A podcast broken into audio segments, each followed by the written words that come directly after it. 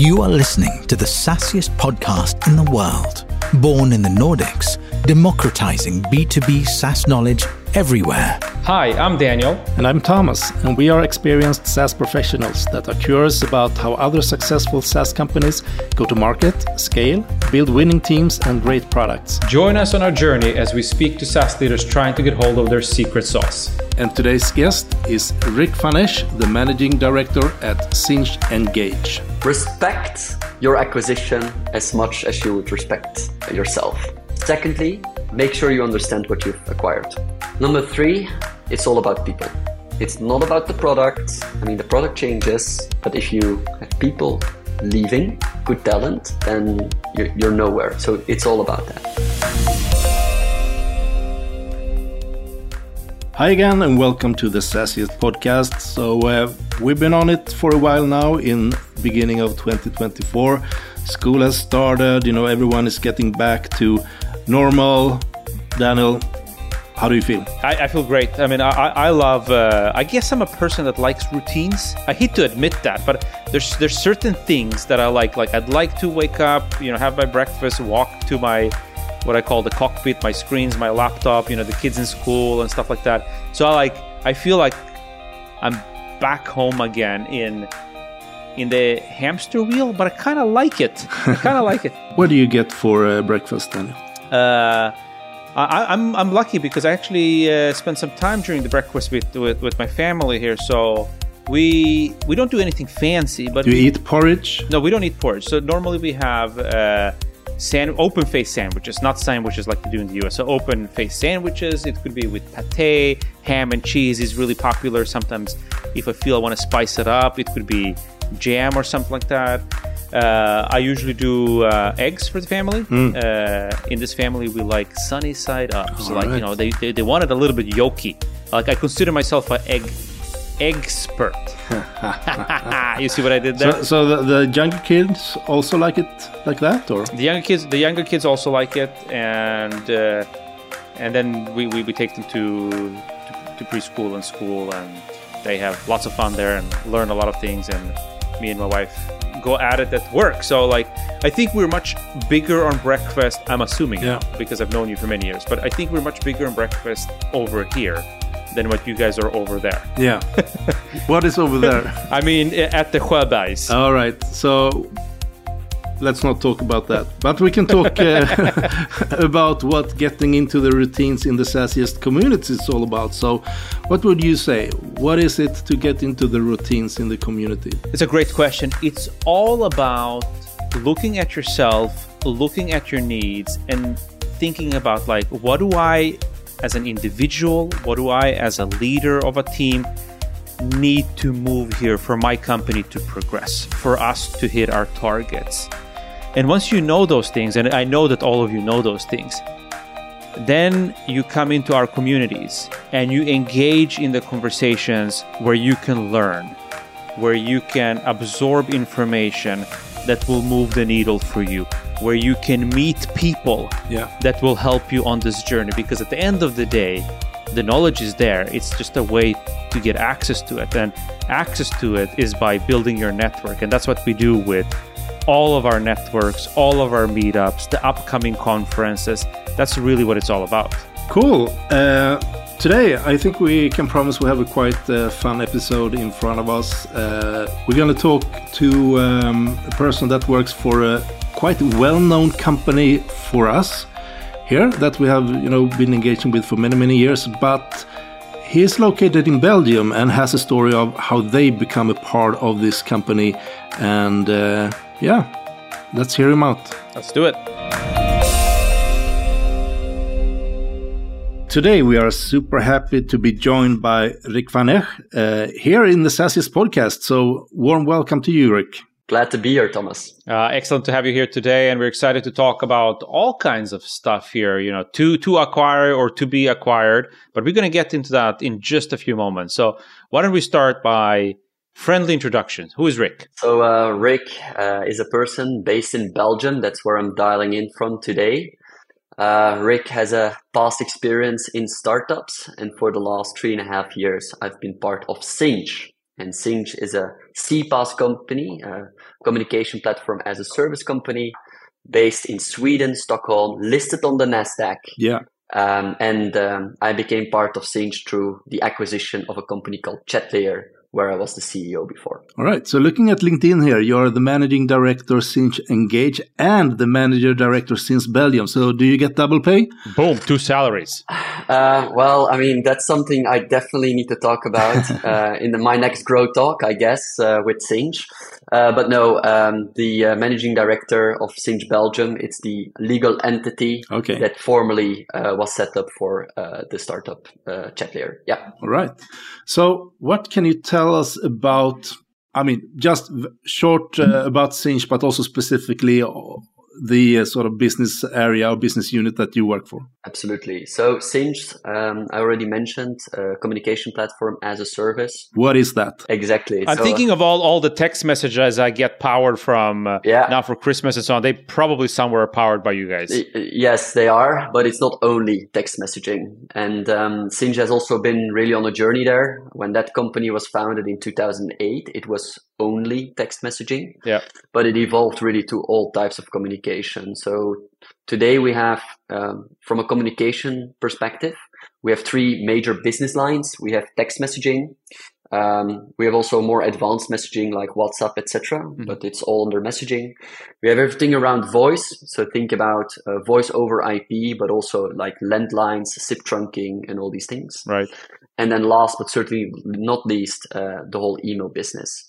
And then we have a set of software products, SaaS products, where you can use those different communication channels together uh, in experience to customers. And that's also where uh, I'm responsible for. So uh, I lead uh, a team of about 180 people um, that have a, a, a product in the SaaS space. Mhm. Um, where we make it possible and easy for companies to communicate using these channels. Right. I'm thinking like And that's called Cinch Engage. Yeah, exactly. Like, you know, uh, loyalty platforms, you know, customer support type of platforms. I'm, I'm guessing now here, but it sounds like a natural fit. Yes. Um, so if you look at the business of uh, of Sinch, um, you have the API business. Yeah. So the API business really for developers or enterprises to just uh, connect to those communication channels. Yeah. And then you have an application, a SaaS business, uh, where you can just uh, use a UI to configure these whole experiences in terms of communication that you want to have with your end users. Right. So let's say Black Friday, um, you're Amazon or another e-commerce, you want to blast out a lot of campaigns. Uh, you could use uh, software from for Sinch from Sinch to do that, basically. And do you have to be of a certain size for Sinch to make sense? Like, what if I'm a s- small player? Like, Yeah. So we really do, um, you know, the the pop or mom shop around the corner. Um, so you could be uh, a barber shop. Um, we have, uh, you know, many of those car dealerships, etc. Um, specifically, the SaaS offering is very interesting for smaller companies as well, yeah. um, because then you don't need to have any developer experience to get started with those All right. but we have you know a SaaS product that's being used by uh, what we call a, a mid-market company, like 100 employees, but that could also be used by a department in a larger corporate, uh, let's say a Porsche, for instance, uh, as an automotive company. Right. But then they use it typically in, in a department, not uh, entirely around the globe. All right. Cool. So, what can you say about the size of the pr- operation, just to get the perspective here, and, and perhaps if you take a whole of Sinch and maybe also your your business unit. Yeah. So, where are you when it comes to ARR and um, number of customers?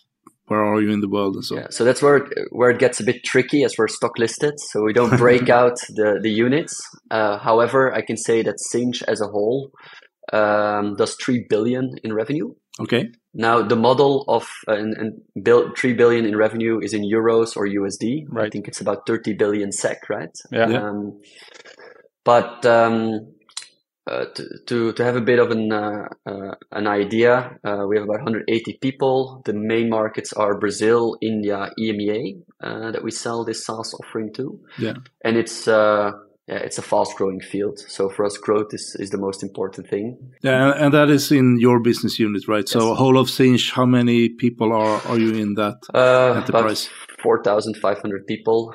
and then I lead about 180 uh, of those around, and it's around the globe, which makes it very fun and interesting. All right, cool.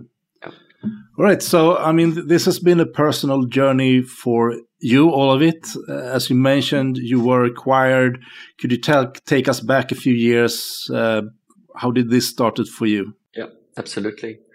So um, that's quite interesting. We we founded Chatlayer in 2018, so that's not that long ago. Um, there was a bit of a chatbot craze in uh, 2017, uh, which started in 2016, but the craze really got going in 2017 with Facebook Messenger launching bots. Mm-hmm. Um, and basically, um, there was a consultancy firm that um, that helped customers to deal already back then with AI. I mean, it was not a big topic yet, as today with ChatGPT. but but more enterprise companies they were thinking about their AI strategy. And one thing that um, came back from a lot of enterprises is that they wanted to do things in customer support uh, automation. Yeah. And they were already looking to bot technology. Um, now, I already mentioned I come from Belgium, uh, and Belgium has a bit of a particularity. It's like Switzerland. We have uh, four different languages. So customer support becomes really uh, complicated fast. Right. And basically what you need is high skilled labor in order to deal with customer queries because they typically have to speak more than one language. So if Dutch, French, German, and then, you know, English as a, a bit of a, a lingua franca to get uh, by in business. Um, so that was a problem that these companies were throwing to us in the consultancy. And then we looked at, you know, all types of bot platforms and conversational AI platforms around the globe. And typically they were coming from, you know, Silicon Valley based companies like a Google or an Amazon. It was also the time when you had these Google speakers, uh, Alexa as well, etc. Yeah. Um, and you know their mantra was easy. We have the best platform in the world, but the whole world, according to us, only speaks one language, and that's English. That of course didn't cut it for European customers. So with that edge, we started, uh, you know, building something new.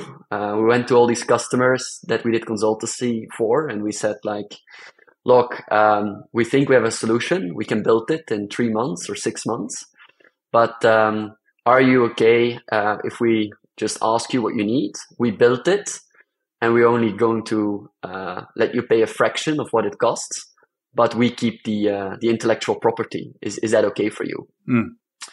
And so we were a bit like you know playing in the middle. We were told these enterprise that we did consultancy for, and then the answer, yeah, we think that's amazing. Let's do it. And and that was the beginning of Chatlayer, and then it went you know pretty fast uh, after that.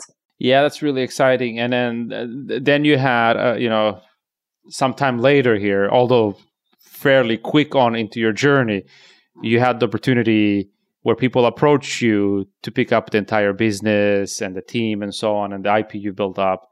And that's how you ended up at, at Sinch. But what we wanted to talk a little bit with you today is about like you're on to something good. It works. There's a demand. There's customers paying. You have the entire AI craze behind you, so to say, like pushing this. Like, how does it feel when somebody approaches you? Like, you know, how do you know that now is the right time to hand over the keys to somebody else? So I, I don't think you actually know as a, as a CEO. I mean, there's never a good time for this, right? And um, I'll tell you a fun story. Um, we were actually in uh, a Series A uh, VC round, so very early, right? We were 20 people back then. Yeah. But the business was growing well, and I think the platform was developing well. Um, but we wanted to get more funding in order to, to grow further. And because we had all these languages that we supported, we also felt that we really wanted to go international. Right. Um, so we made this VC plan and, and we quickly discovered that most of the funding would go to opening offices in different countries or at least getting some boots on the ground for go to market. Right. Um, so what we were doing, we were, we were doing um, uh, fairs. Like there was a ch- chatbot summit in Berlin that we went to, and just by coincidence, I met uh, Johan Hedberg, uh, one of the founders of Sinch, who you who literally just introduced themselves like, "Hey, my name is Johan. I used to be CEO, and I'm still founder of this company, uh, Sinch, um, and I'm looking for. I think he called it a strategic partnership." Okay. And I was like, "Yeah, that's all great, but first of all, who's Sinch. Secondly, um, uh, yeah, we had already some integrations with WhatsApp, so I didn't really saw the need of this partnership. um, so I was, you know, I'm a, I'm a quite direct person, like most Dutchies are, and I said, look, I don't see any value right now in strategic partnership, but if you want, I can give you a demo on the booth. Uh, you have my business card, and we'll take it from there.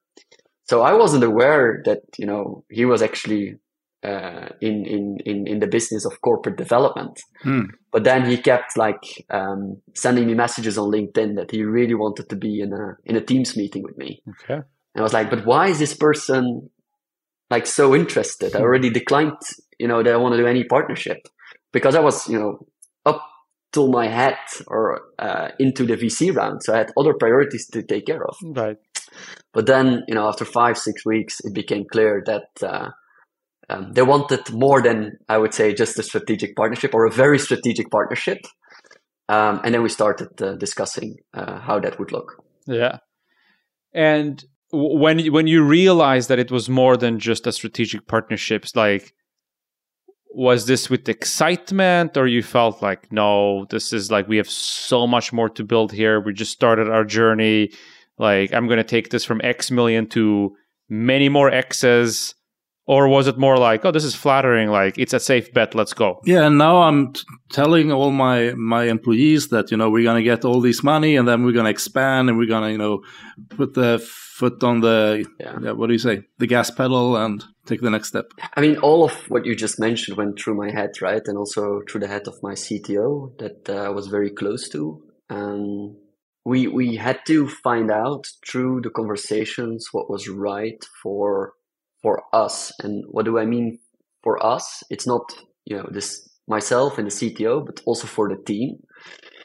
And um, I think we've always been relatively humble or also realistic, but then in a good way about what's the best way to scale this up, right? And um, when we were talking with Sinch, we quickly discovered three things that we found very, very important. And that was, in the end, was a bit the rationale of the deal. The first thing was, is then each time when we made the investment plan, we saw that most of the money would flow anyway to, to go to market GTM.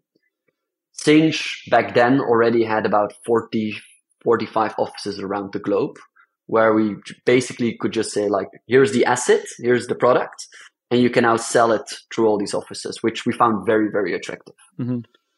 Secondly, um, we saw a shift from um, communication through websites, and so uh, Chatlayer, conversational AI platform. We did a lot through web, but we saw that also channels like WhatsApp, text messaging. We wanted to do voice as well, which was over voice networks right that frankly are quite complex to operate. Hmm. Um, so we also figured out like, you know, if we want to do that and build those assets ourselves, that's going to take a lot of time and we can't focus on the conversational AI piece that we're really good at. So that was a consideration as well because Sinch had that. They had it off the shelf. They had success cases there already. Um, and then the last thing was culture. We just felt there was a good fit culture. We felt at least that, you know, my CTO, Peter, and myself, they were treated with respect uh, in the conversations. So that felt really, really good. But then we still had, you know, the question like, how are we sure that this is going to scale and that we're not just getting acquired and, you know, that's it, end of story. Hmm. So when we were negotiating a deal, uh, our focus was not only on what's the amount that we're going to get as shareholders, Mhm. but it was like, what is the additional investment that you guys can promise us for the next two years Hmm. uh, in order to scale this thing up? Yeah. And and uh, that's what we focused on mainly. Yeah. And I'm curious, was there something in there for you guys? Because it sounds like you were eager to continue building this, not just handing over the keys. It's like you're still holding the keys, they're just putting a bigger engine in your car. Yep. Was there also in this transaction an element where, okay, guys, here is a certain amount of money for us picking up your business, but if you also take it to this level, then there's a little bit more money waiting for you down the line. So so that's typically how M and A uh, deals are structured. Yeah. Um, but um, yeah, it's three and a half years ago. I can say I declined that offer. Um, and I'll, I'll also explain you the rationale and, and also the CTO that I worked with declined. Please. Uh, because I wanted to keep both parties sharp to make this a success. I, you know, I'm a big fan of Marty Cagan. You probably know him from, you know, the Silicon Valley uh, group in product development. Yeah. And he quotes very often an, an old quote of, I believe it's John Doerr, uh, one of the uh, private equity VC investors, uh, early manager at Intel. Um, uh, he says, I want missionaries. I don't want mercenaries. right? You want, you want people that go for the mission. You don't want to have people going just because they because they get paid. Right. And um, so we looked at each other. We said, like, what's probably the best way to make sure that in the future we make the right decisions, not only for us but also for Sinch. Right. And that we make these decisions together. And we said like trust is a very important element to that. So having like a earnout um, would make us all of a sudden from day one mercenaries. And we Right. didn't want that for ourselves. We didn't want that for the team. So we said, you know, um, we don't have a preference for such a scheme, although we know it's, you know, the usual thing to do. Why not just every three months sit together, see if this is working hmm and keep each other sharp. And that's what we did. And I think to, to a large extent that contributed to the success because from day one, when we were, um, you know, part of Sinch, both me, my CTO, we realized that we were sitting there because of our own, uh, decision, Right. uh, without any dependency. Yeah. So this was a, a big intrinsic uh, motivator, uh, for, for both of us. Yeah. So it sounds to me there were a lot of benefits that you saw to uh, being a part of Sinch. You also decided that you wanted to be missionaries in the Sinch church. and but then, you know, there is also a process, right? So could you walk us through the key elements? What's happened when you get acquired? What step is it before you sort of reach the end goal? Yeah. So the end goal is typically long, right? And you, and I, I think it's amazing, Thomas, that you, you make the link with religion, right? Yeah. Um, so I now probably need to watch out here in the podcast what I'm about to say, but I'm going to say it anyway. In this church, you can swear.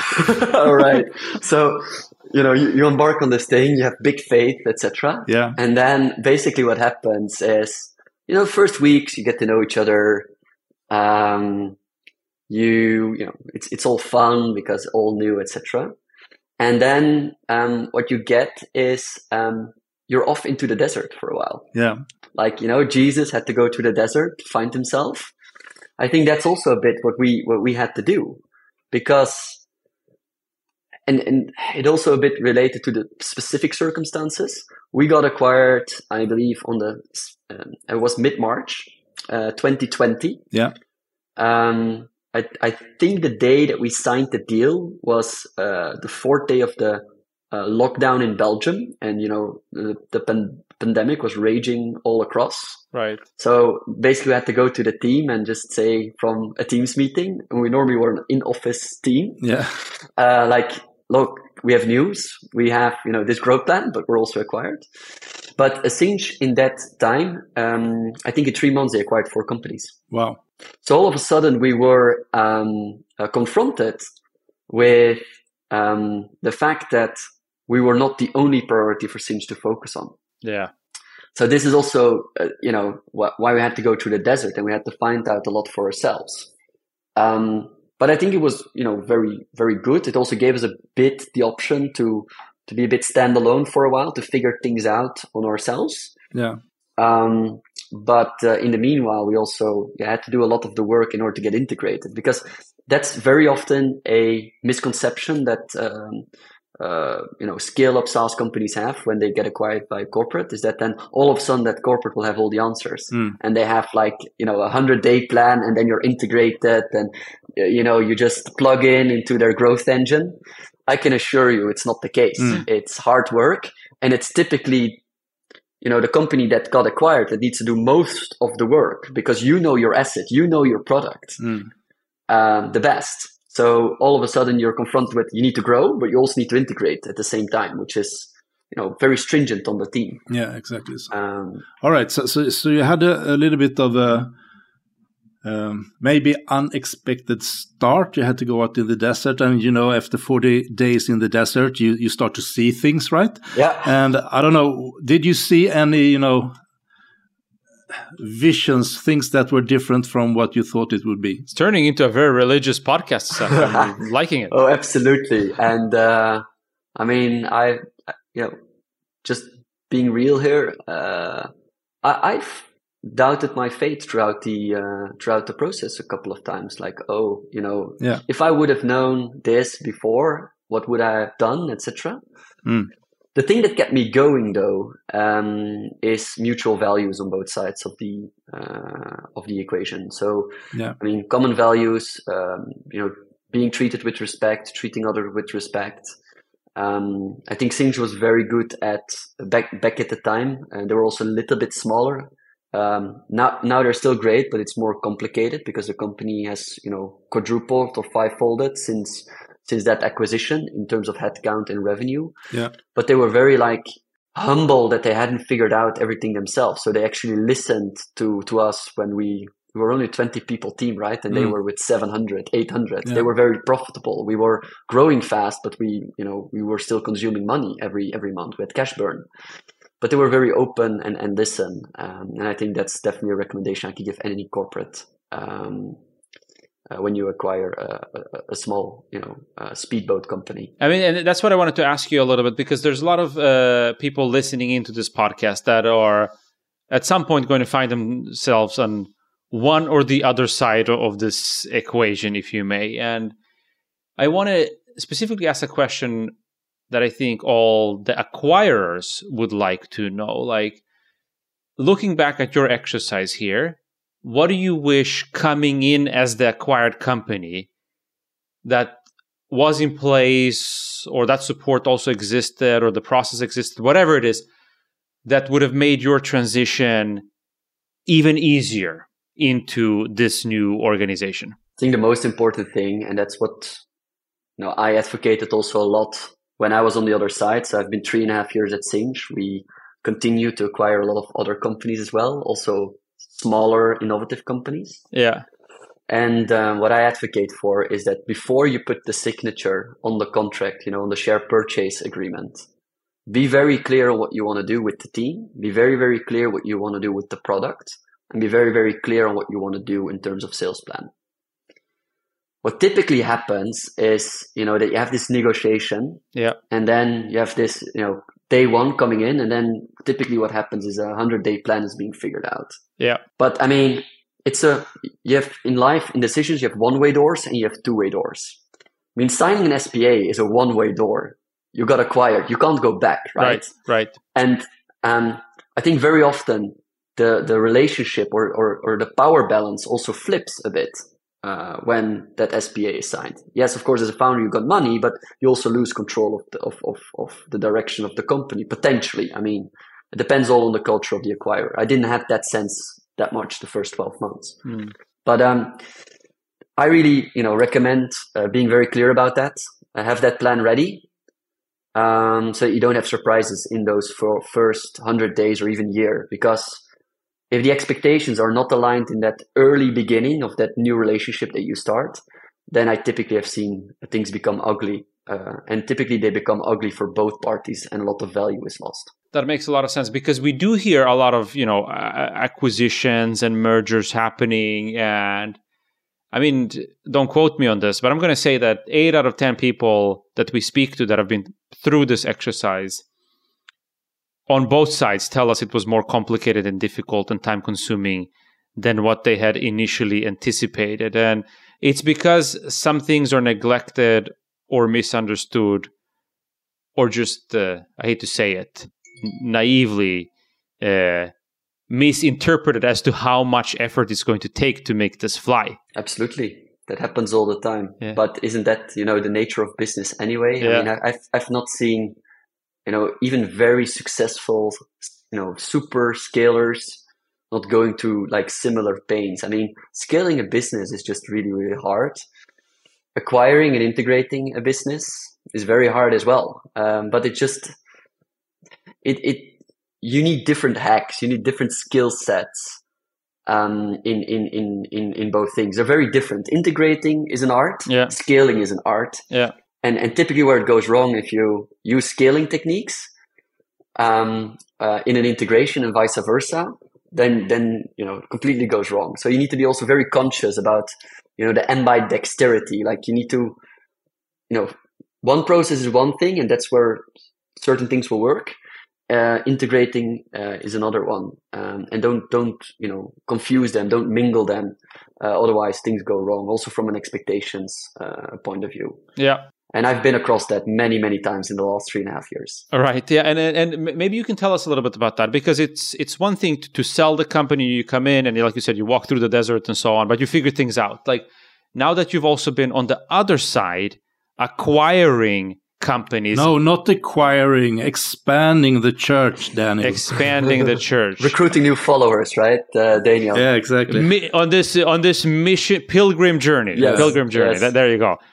So you bring in all these companies, and now suddenly you have the responsibility that somebody's going to ask you, like, "Hey, Rick, we bought company ABC. Are they progressing as we anticipated? Is it working?"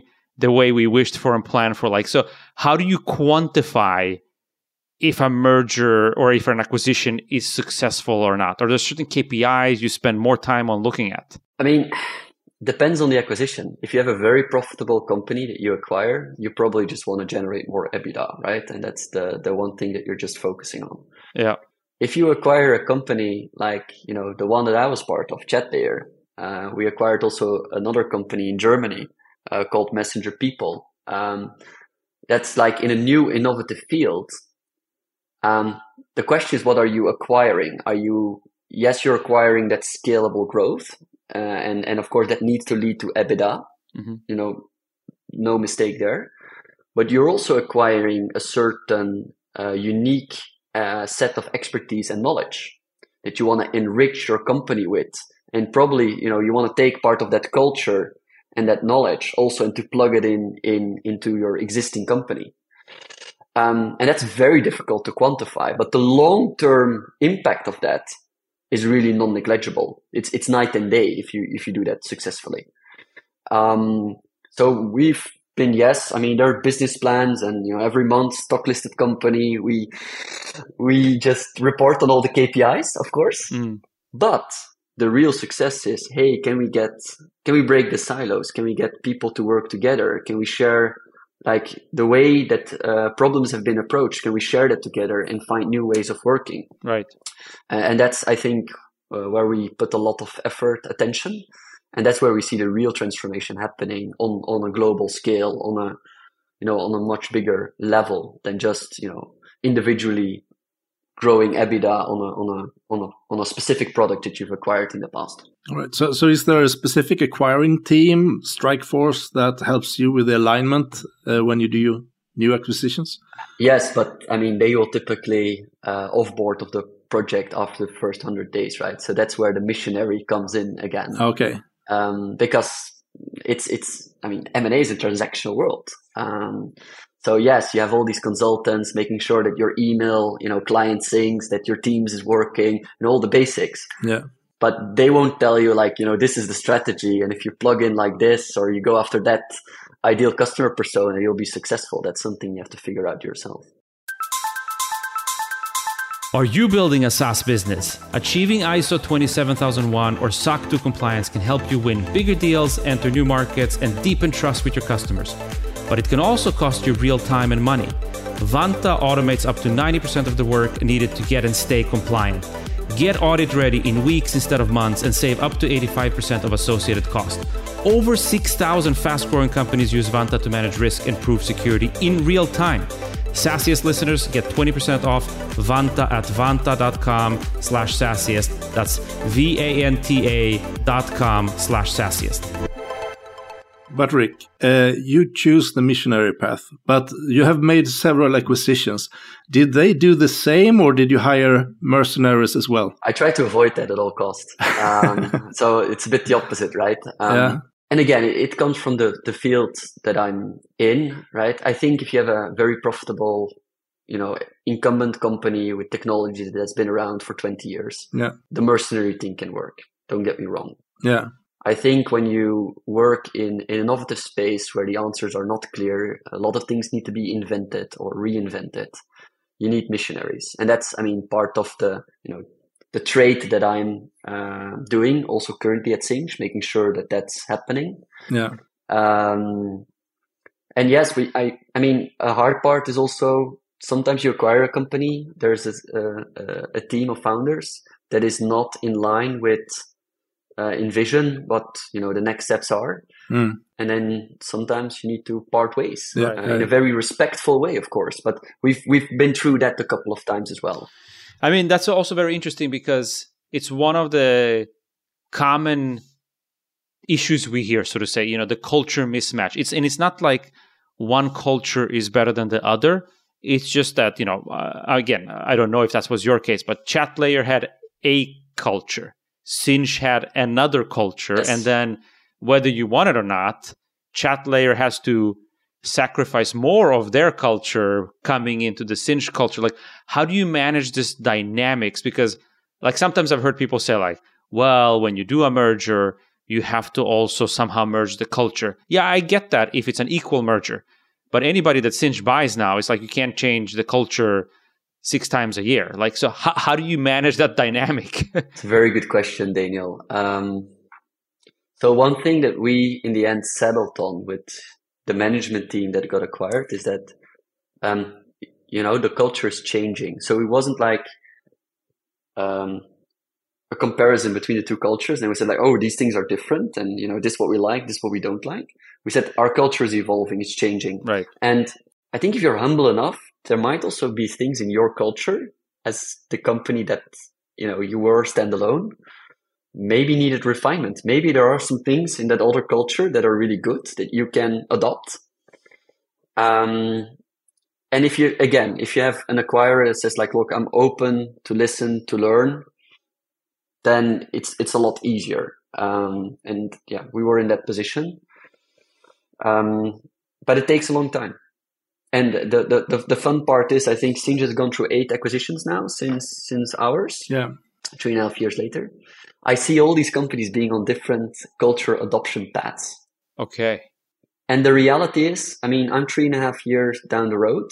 I'm wearing a Sinch shirt today. We had a Christmas party yesterday with the team here in Antwerp where a lot of like original Chatlayer people were, were there. Right. And, and I felt like now after three and a half years that they all feel like really Sinch. I mean, the Sinch sign is already for two years on, on the walls. Absolutely. But there were people saying like in their New Year speeches, like we as Sinch are doing this. Last year they would say we as Chet Chatlayer, as part of Sinch, we're doing this. Uh, yeah. so have you wore the holy bumblebee suit as well? Yes, I have one in my closet. Okay. Uh, I bought it with my own money, so I, I wasn't forced. Okay. how, how much is a, bumblebee suit? It depends. It depends. But um, But if you have the Sinch discount, no, if the Sinch discount, you can get it for less than 100 euros. They subsidize it a bit, so to make sure that you wear it, right? But, okay, uh, yeah, I can see that. yeah, it's it's it's interest so interesting because we have companies that are only with us for one year, Yeah, and then one of the things that I very often just uh, consult on is they're like, why are they not adopting our culture, or why are they not accepting, uh, you know, uh, the branding, or why? I'm like, but they're not. I mean, it takes time, Right. Mm.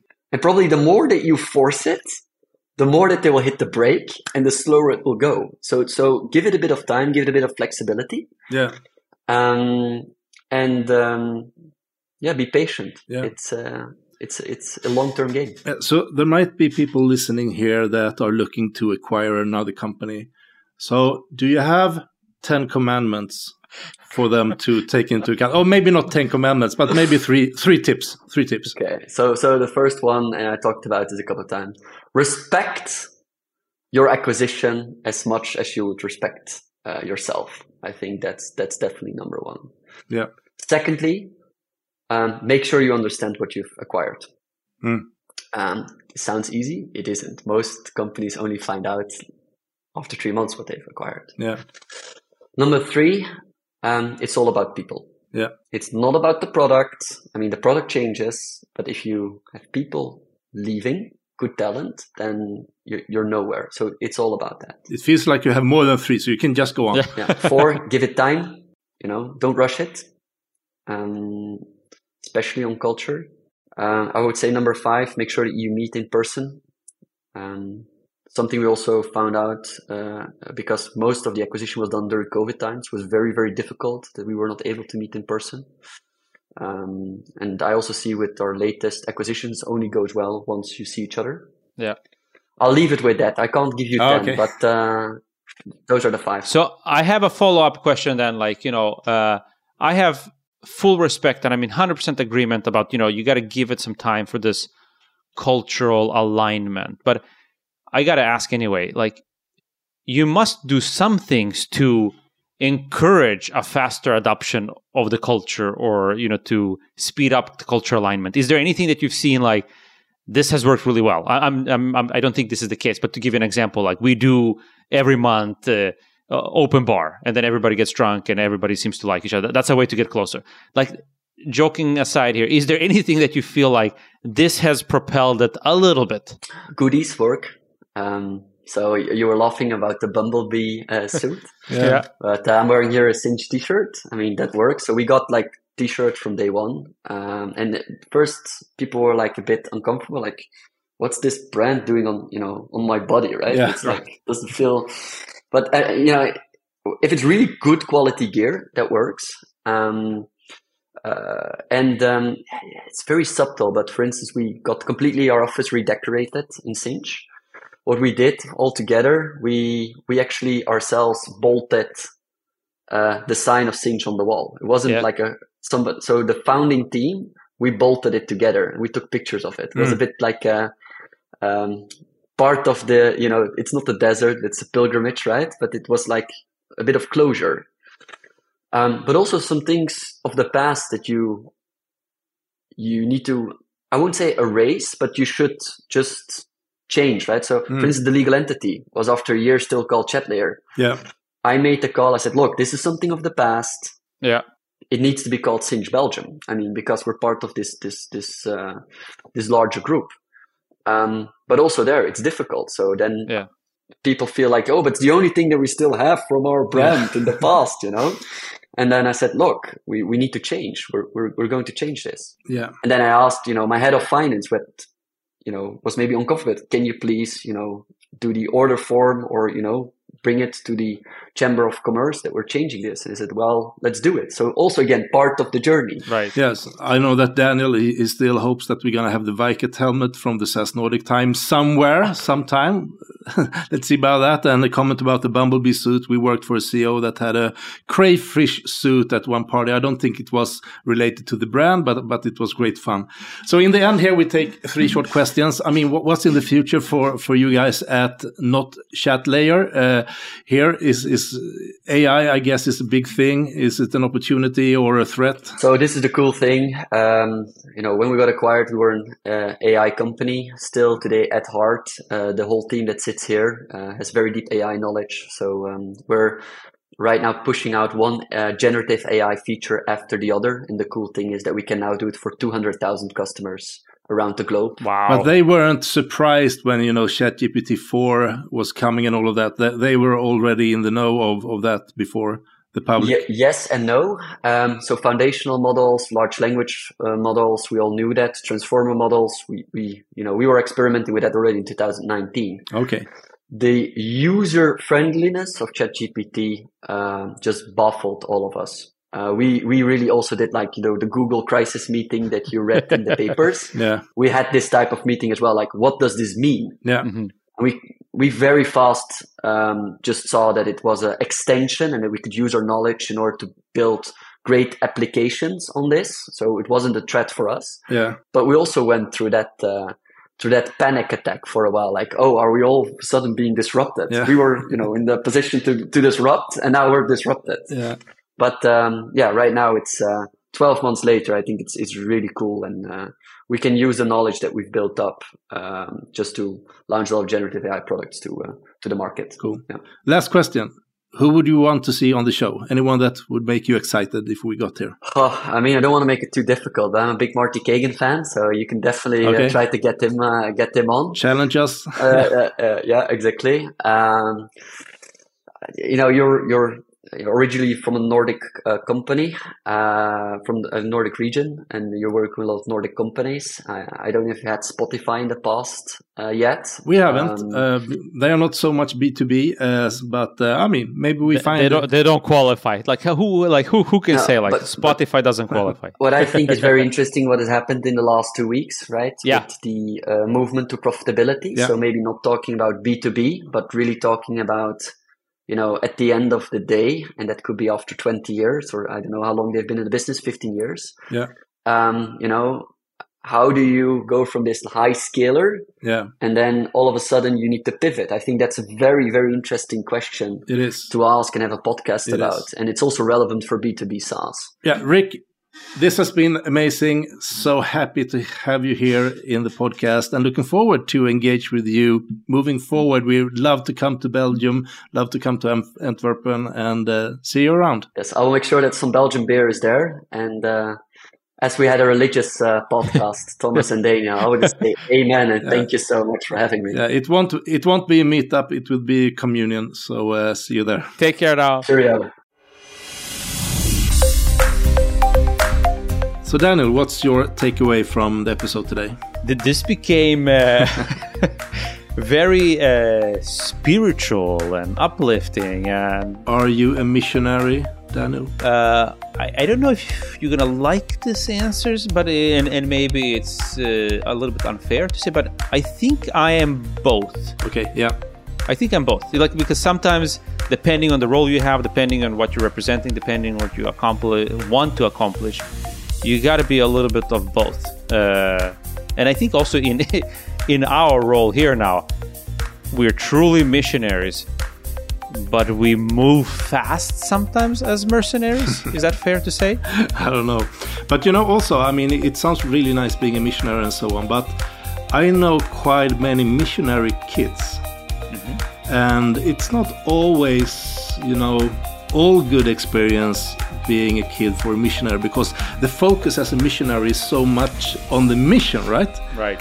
So then you have everything, you know, the your family, all the material things, and so on. So I have friends that say, "You, we never had any toys. You know, everything just went to the mission, and so on." And I mean, depending on you see it, but I think you need to you need to look at both the mission, but also sort of what's um, around you, and sometimes maybe you need to also uh, make sure that you have some security that's equal cashing out. Yeah. So, um, all right, yeah. all right. Uh, did you have any more takeaways, Daniel?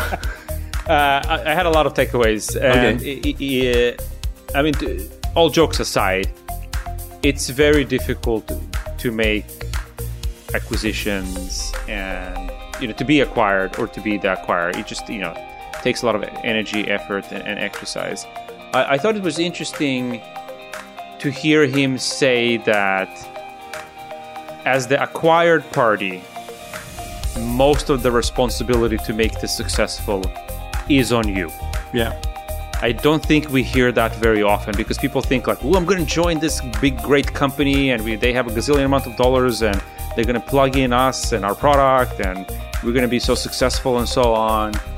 That all might be true, but based on what he said, the grunt of the work sits on the acquired party. You know, to get things working technically, to adapt to the culture and make the changes.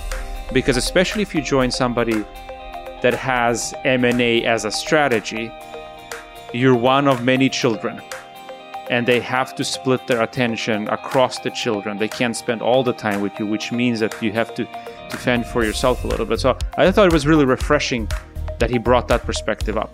Thomas, what are the things that you take away from this episode? Well, what really sticks to me is, you know, when he talked about being the missionary or the mercenary. I, I, I haven't really heard it presented that way before, but I think it's very true. It will, you know, affect you and the company very differently I mean, it really differs what drives you, what motivates you, what gets you to walk that extra mile, and um, should really know what you're getting yourself into and how that will affect you and your team.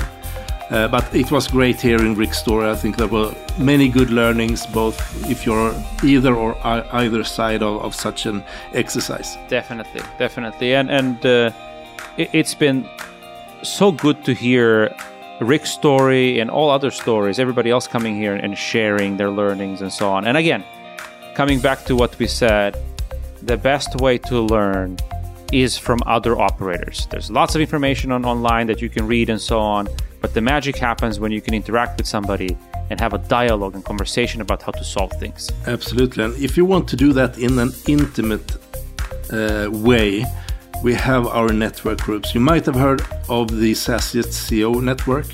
There, as a B2B SaaS CEO, you can be part of a network with more than 100 B2B SaaS CEOs out of Europe with an ARR above 2 million euros. And you will also have your small cohort that you will meet on a regular basis where you have the trust, where you really can let your guard down and talk about, you know, really important stuff that you might not be able to talk with anyone else about. Uh, we also have similar groups for uh, uh, executives within all kinds of different areas. No matter if you work within sales, marketing, finance, people, operations, product, engineering, customer success, or partners, we have a group for you. We might even start up groups within strategy and specific for CROs. We're still taking in applications, uh, so this might be your last chance to join. We actually have our kickoff for the CEO Network in Copenhagen on the 25th of January. It's going to be a blast. It's going to be one of the highlights for the year for the SaaSiest community, and I can't wait to get there. Amen. Amen. All right. Thank you so much for listening, and we'll be in your earphones uh, a few days from now. See you around.